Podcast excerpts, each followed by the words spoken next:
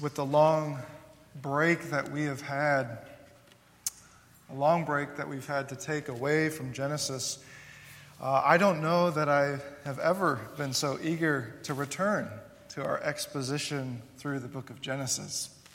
And uh, I'm very eager to do so this morning.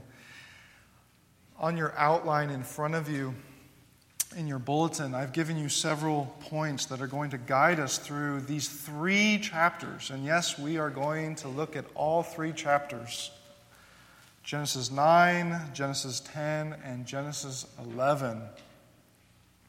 And the points there are going to guide you as we exposit our way through this passage. If you remember, we left off last time with the flood and the covenant that God made with Noah after delivering him and his family from that flood. And this morning, our focus is going to turn and shift to the next event, a very important set of events in the Genesis narrative.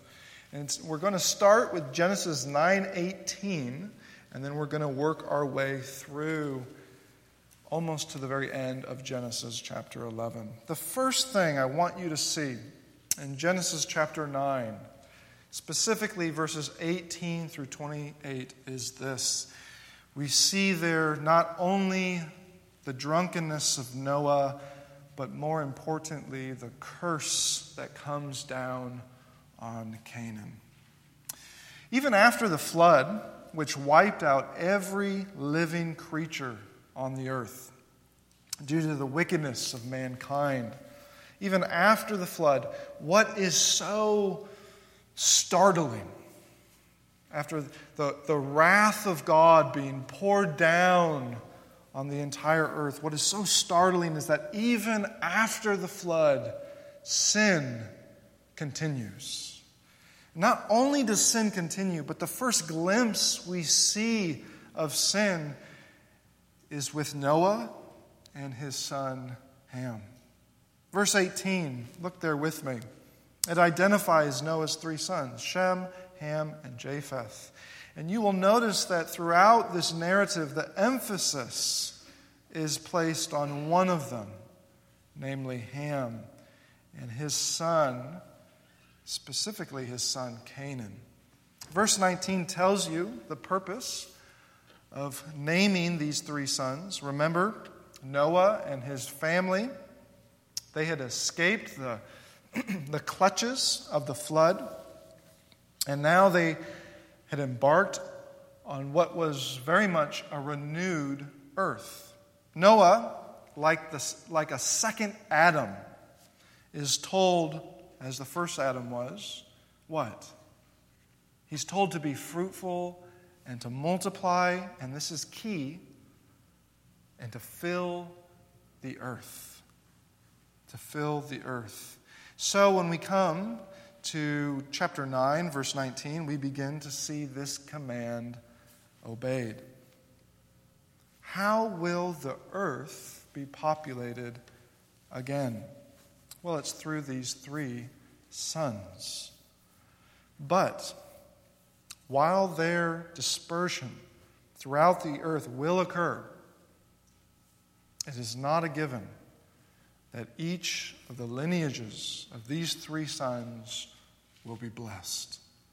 In fact, one of them will be very cursed. In verse 20, we learn that Noah is a man of the soil. He becomes a man of the soil. This must have included Noah farming the land, planting seed, and enjoying its produce. Noah had planted a vineyard, we discover, and from this vineyard he now receives wine. Now, there's nothing inherently wrong with wine unless it should be abused. And in Noah's case, this is exactly what happens, isn't it?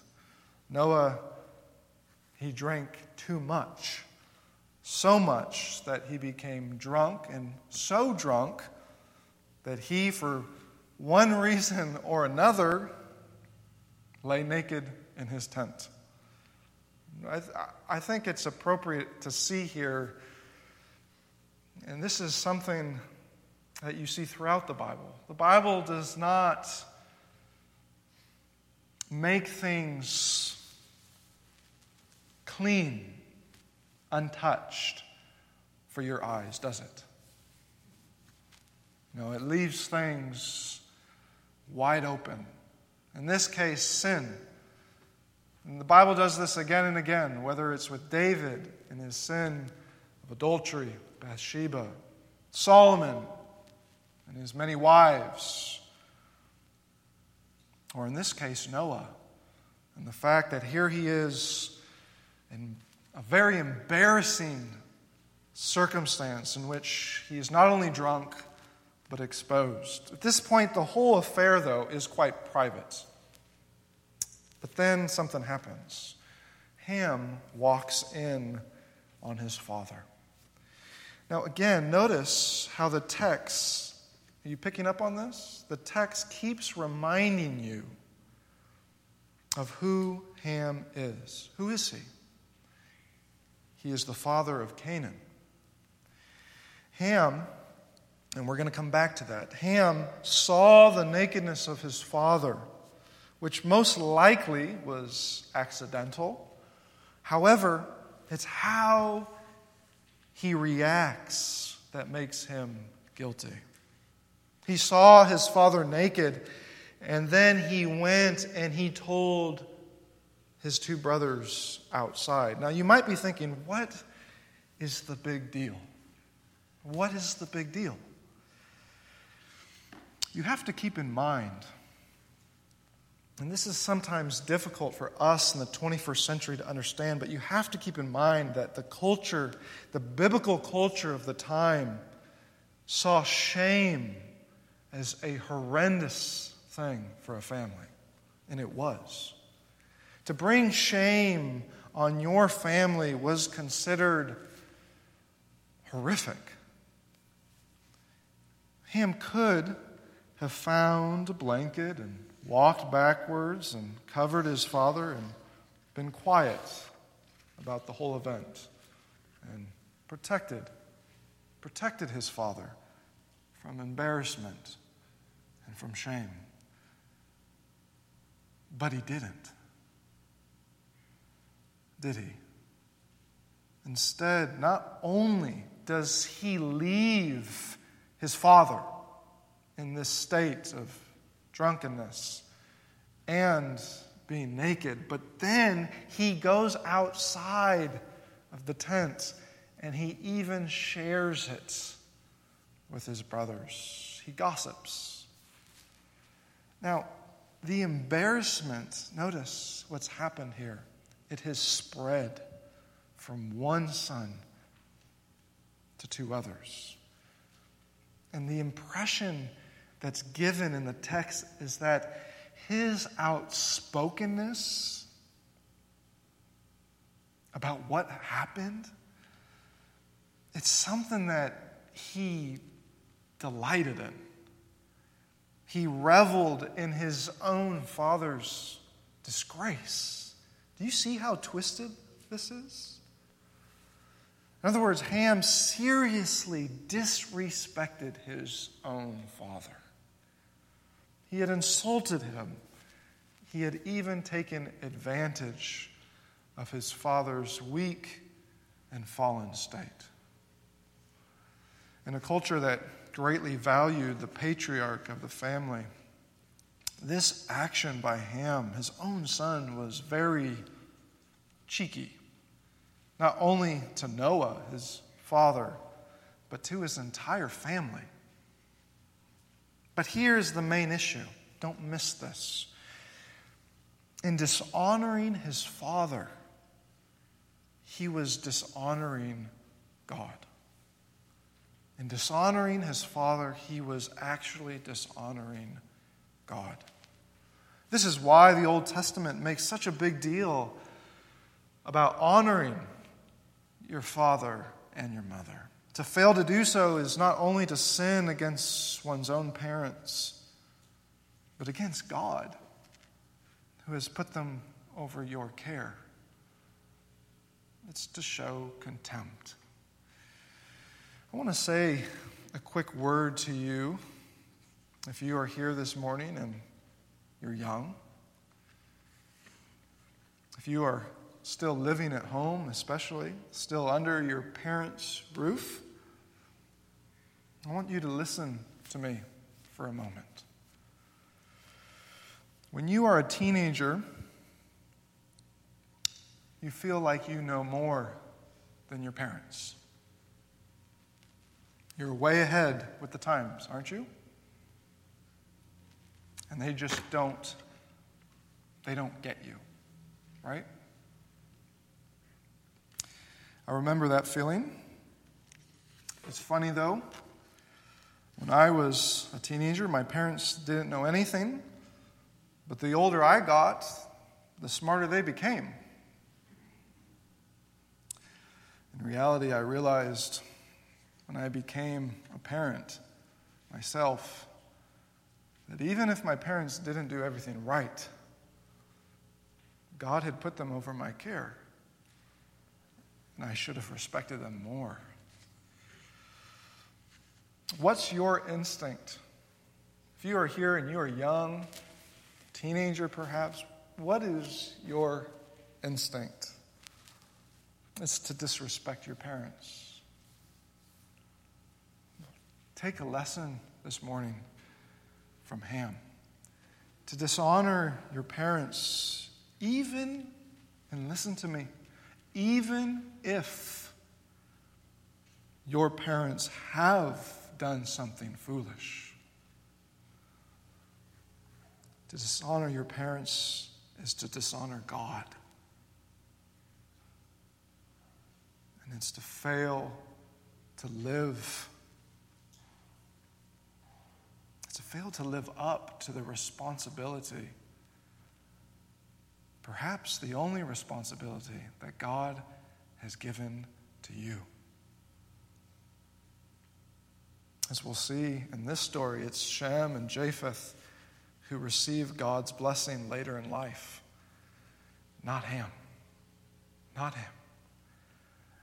And it's because they, when they were tested in that moment, they protected their father. In his moment of weakness, and in doing so, they demonstrated that they took God seriously. Well, let's return back to the story. In contrast to Ham, notice how differently Shem and Japheth deal with the news. They don't go and they don't tell others, nor do they seem to delight in their father's disgrace. Instead, they go out, they go inside, and what do they do? They go inside and they cover their father's nakedness. And they do so in a manner that shows respect to their father. They walk backwards so that they don't look at their father in his humiliation. When Noah wakes up, when he sobers up, he hears about what happened, particularly about how his youngest sons his youngest son had shamed him. And perhaps you might have expected Noah to curse Ham. But instead, Noah curses Ham's descendant, Canaan, instead. Again, in biblical times, though this is foreign to us today, that, that your son would suffer for your own sin, in biblical times, this would have made very good sense. The actions of a father always had consequences, good or bad, tremendous consequences for your offspring, as we saw with Adam in Genesis 3. So, uh, so in this case, we see that it's not just Ham, but Canaan and all of those who follow in his line that will be cursed. The curse in verses 25 through 27, look there with me.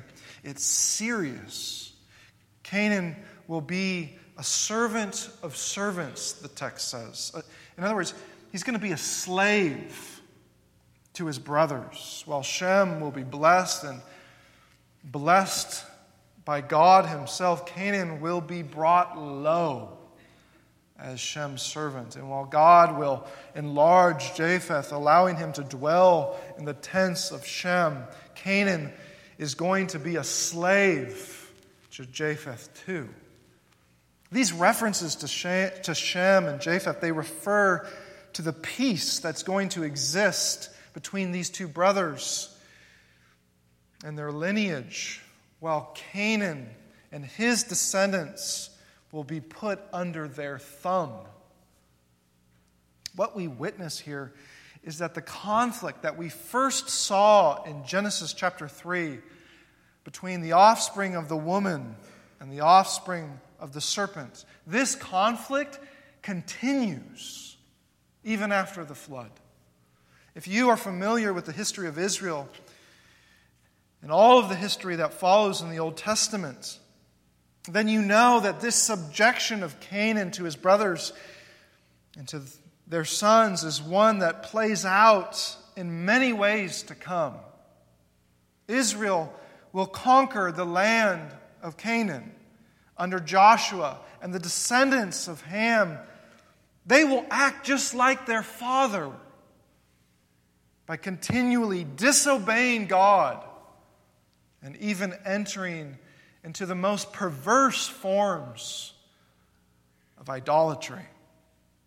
By the way, it's no accident, it's no coincidence that it, that it is through the line and the lineage of Shem that God in Genesis chapter 12 promises to bless all the peoples of the earth.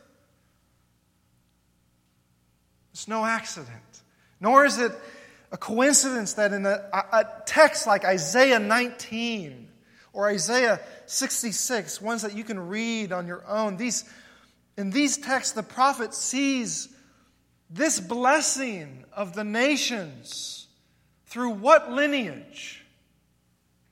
Shem. It's through that lineage that the blessing to come to all nations will one day be fulfilled.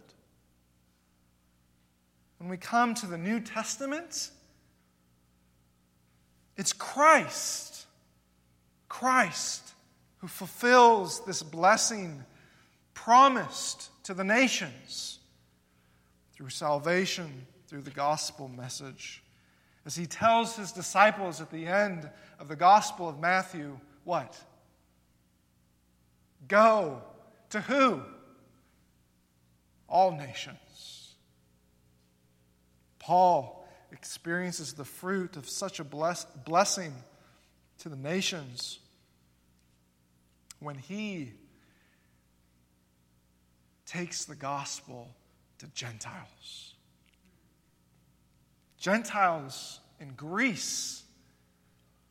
No doubt many of these Greeks would have been descendants of Japheth. Is it not right to conclude that these Greeks must have experienced the peace promised here in Genesis 9, just hinted at?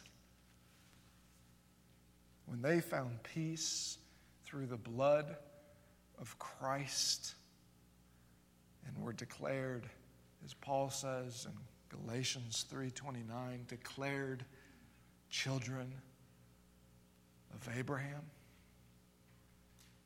I think so. Which brings us to our second point in chapter 10, number 2. The nations that we see descend from Noah are many, and they fill the earth. Based on these blessings and curses, we can see already the trajectory of what lies ahead for all of Noah's descendants. Look at chapter 10. Chapter 10 unfolds who these many descendants are exactly. Many of these descendants will reappear throughout the Old Testament as Israel will encounter them. If it were not for Israel's own sin, as we will see later on, ideally these nations would be blessed through Israel.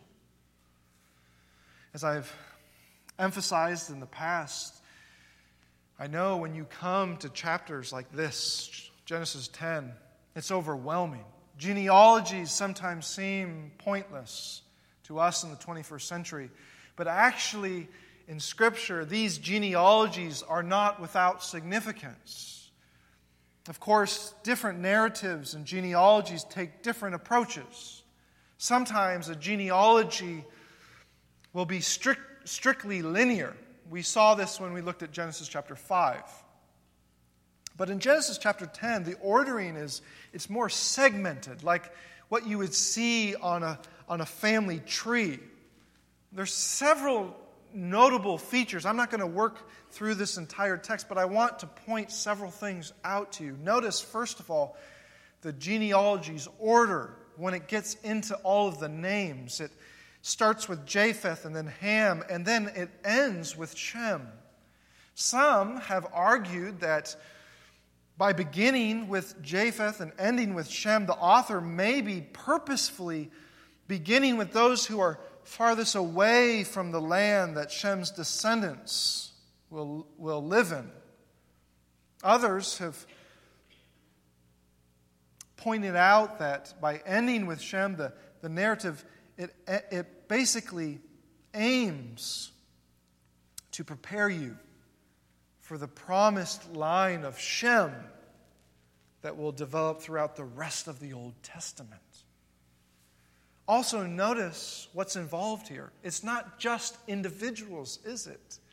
There's individuals, but there's also groups of people. And there's also not only groups, but even locations named. This is very different. So, this genealogy includes ethnicity, geography, and even entire language groups. And notice that there's, there's a, a total of 70 nations in this genealogy, and so it has been called sometimes the Table of Nations, since it appears to represent all people. And while the story of the Tower of Babel that awaits us in chapter 11, while this story awaits us, this genealogy in chapter 10, it goes way beyond that time period to tell us what people and how people throughout the earth even got there and how they spread. Something should be said before we move on about verses 8 through 12 of chapter 10. And this man named Nimrod. Since out of all the individuals mentioned, Moses in the book of Genesis decides to give a description of this man in particular. Look at the text there, Genesis 10, verses 8 through 12. One of the descendants of Ham is Nimrod, whom the text says was the first on earth to be a mighty man, a mighty hunter before the Lord. Now, it's hard to know exactly what this means, whether this is a positive or a negative description. On the one hand, it could mean God's favor was with him. But on the other hand, being described as a, as a mighty man and hunter could refer to the rebellious side of him. And we've seen this before. Or perhaps the text, some have said, if, perhaps the text is just giving a, a neutral observation. But regardless, this man doesn't seem to have a good reputation. Notice verse 10. We read that the beginning of Nimrod's kingdom involved Babel. And as we'll see soon in Genesis 11, this is a city that defies the living God. And on top of this, some have ventured to say that Nimrod is one who started cities perhaps even by violence or force. Regardless, you can see through this genealogy how the descendants of the earth spread to their different regions, either in a positive or a very negative way. And that leads us to our third point into Genesis chapter 11 the rebellion at Babel. After taking a big picture look at Genesis 10 of all these nations, the text now takes us back to the point in the genealogy just prior to the people scattering throughout the earth. And the text, what it is doing for you, it's going to zoom in, much like a camera would. But here we're zooming in on a specific slice of time, specific incident in time in which we see the same wickedness and rebellion that we saw prior to the flood. At this time, there was but one language, the text says, one language on the whole earth, allowing all people to communicate with one another. How nice this must have been. His people migrated, though, from the east. They settled in this land of Shinar, and they then decided that with bricks they would build themselves a city, and one with a tower one in which its tops would be in the heavens. Notice in verse 4 the motivation, and that's what's key here the motivation behind this plan. What is it that they say as they embark on this huge feat? They say, Let us make a name for ourselves lest we be dispersed over the face of the whole earth. We have to pay attention here to what they were building and why they were building it. Some have argued that this tower was a ziggurat, which basically was a huge staircase that was designed to reach all the way up to the gods. The top would have even been painted blue, perhaps, so as to blend in with the sky that the, that the gods were thought to dwell in. It would also have a shrine dedicated to these gods. And the whole point was that man could climb his way up and interact with the gods through this tower in the heavens. Now, it's hard to know for sure if this is exactly the type of building they built, as the text doesn't get into those details. Some have said that no, perhaps this type of building came much later in history. But even if that's true, the tower represents man's efforts to climb his way up to the gods. In this light, the tower was truly an act of rebellion against the one true and living God, the creator of the whole earth, the one who had clearly put a line between the creator and the creature, a line and a boundary that wasn't to be crossed. We can't miss in this text the pride that's involved. Do you see it? The pride that's involved here. What do they say?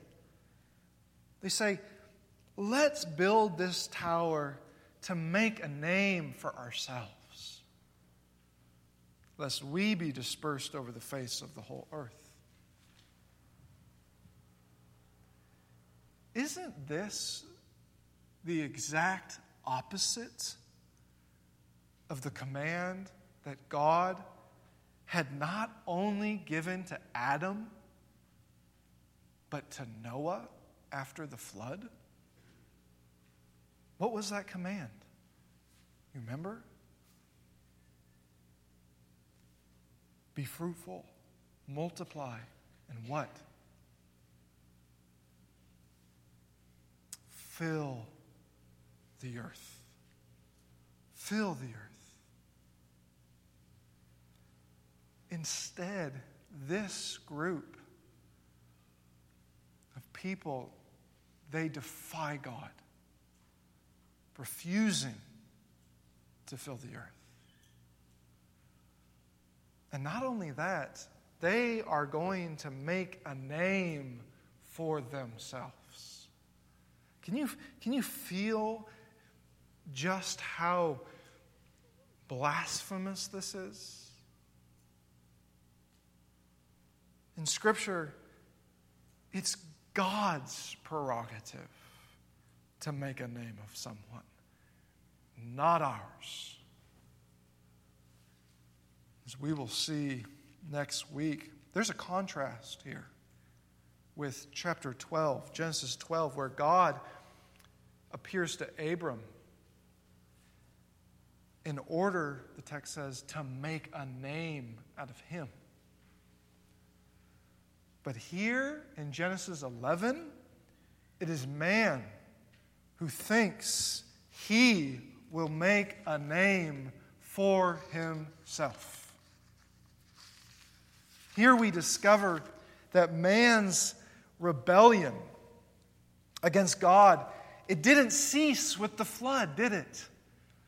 Lusting after fame and fearing dispersion these men built a great tower, men who were just consumed with themselves and their reputation and their desires. They built this great tower to heaven, an act that only displayed their outrageous hubris, self exaltation, their pretentious humanism, their united autonomy and their rebel defiance against the Creator who previously commanded man to multiply and fill the earth. That is what is happening in these verses. Authority, authority is the issue. As one author has put it, certainly they desire to be God in the sense that they disobey God's word, thus attempting to seize divine authority for themselves. Nothing changes after Eden, does it? Nothing changes, right? Like Eden with Babel, God's will and God's command, it's forsaken, it's abandoned and it's flat out rejected. Have you ever noticed the irony, almost the comedy that's in what happens next, that, that's in God's response? Look at the text. Look at verse 7. How does God respond? There's this enormous tower going up to the heavens, this grand display of man's autonomy and his power, his greatness, his bigness. How does God respond? Verse 7, we read that God, bending low to go down, go down to their tiny, puny tower, then confuse their language. You see that?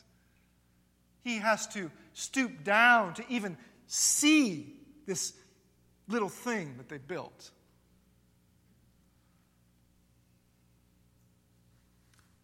To then confuse their words and scatter them throughout the earth.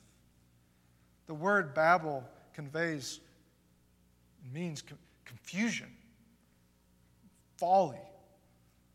Man's self proclaimed unity and wisdom has res- resulted in nothing but confusion and foolishness. God recognized that there was, there was no end to this people's arrogance their sinful autonomy.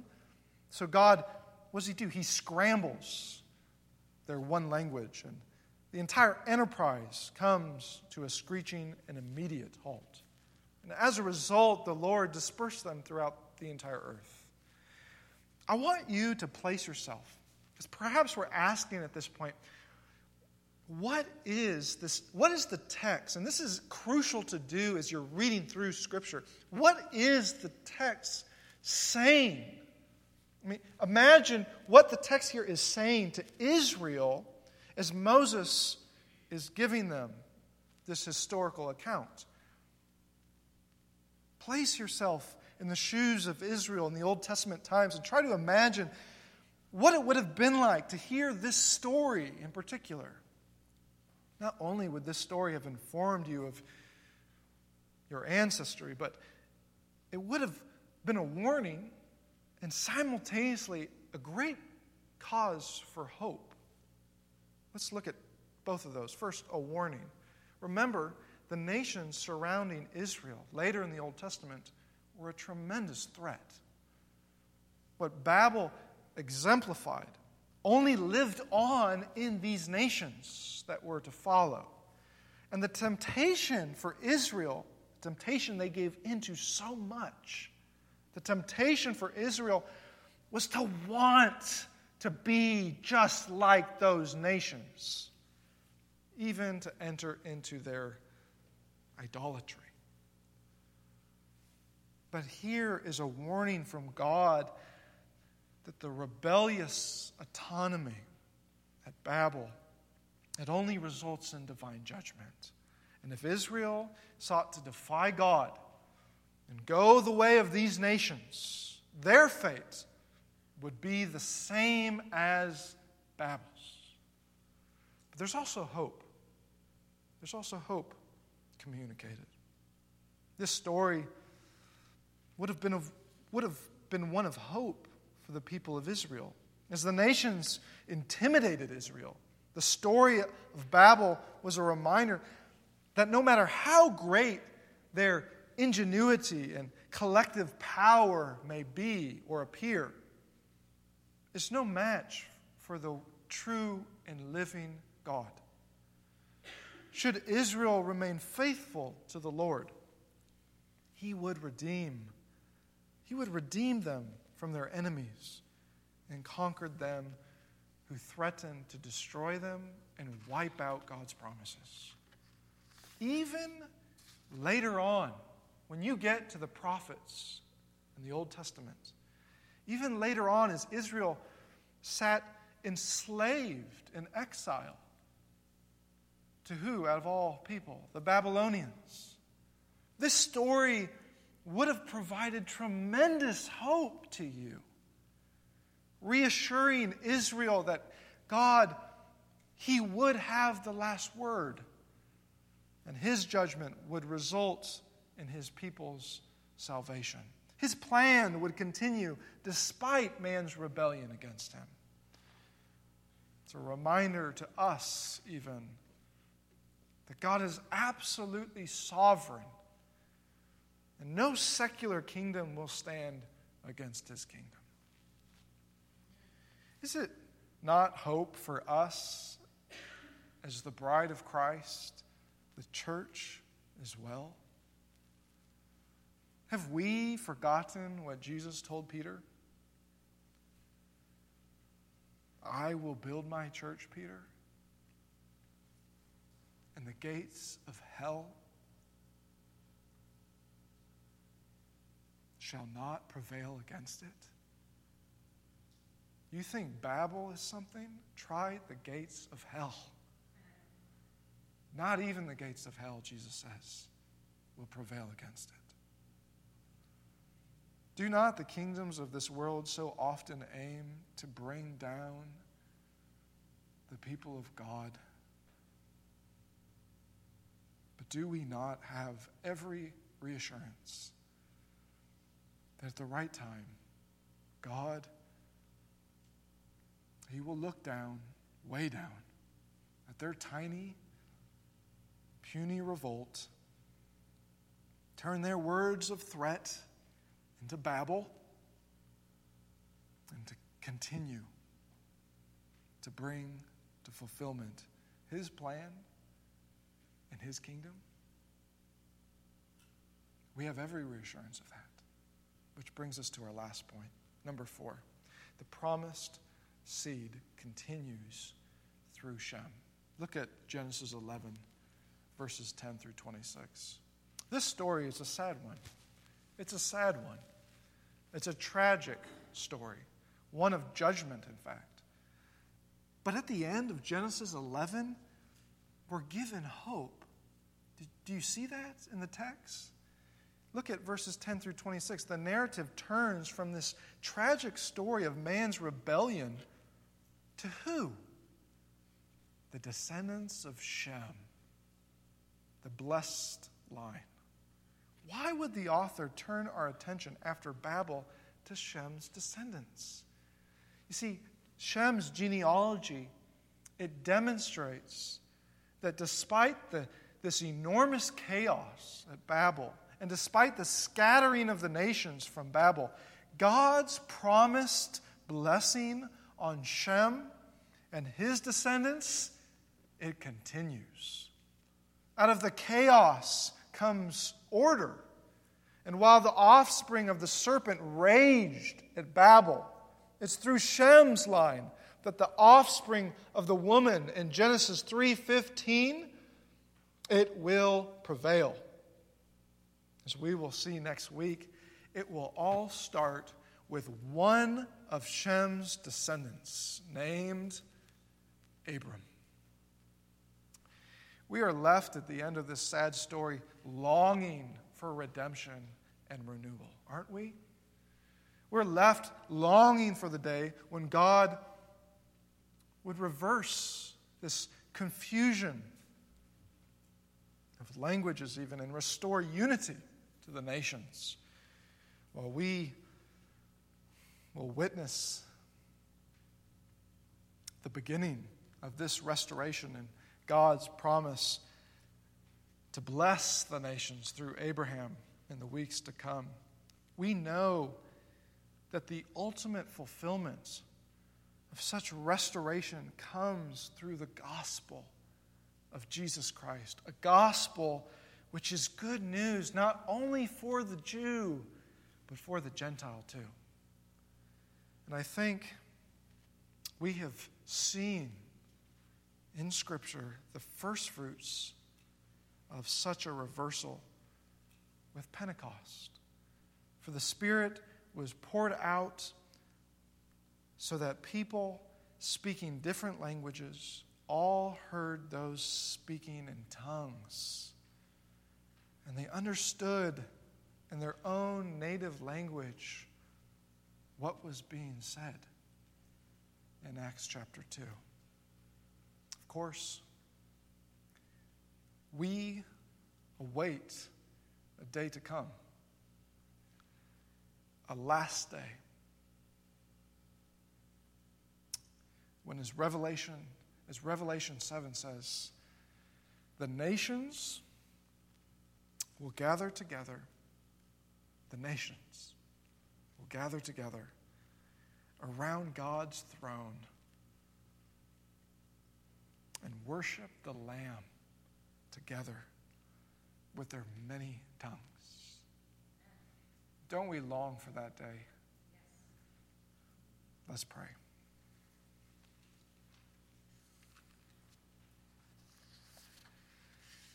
Lord, we can get so narrow minded, so focused on here and now that we sometimes miss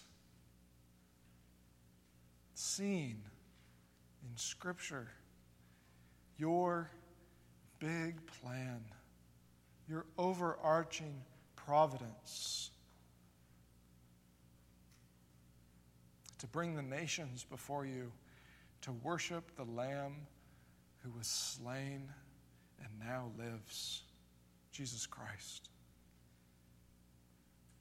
Lord, as we prepare for this meal, this Lord's Supper, may we not forget your sovereign plan to bring salvation to the nations.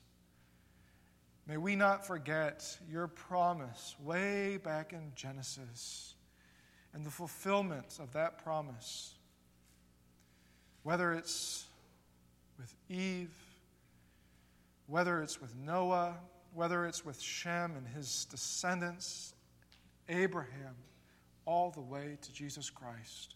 May we not forget how your promise is carried on and how we, if we have trusted in Christ, are children of Abraham. And we enjoy the peace that comes through the gospel of Christ. It's that peace we celebrate this morning. In the name of your Son, the Lamb of God, amen.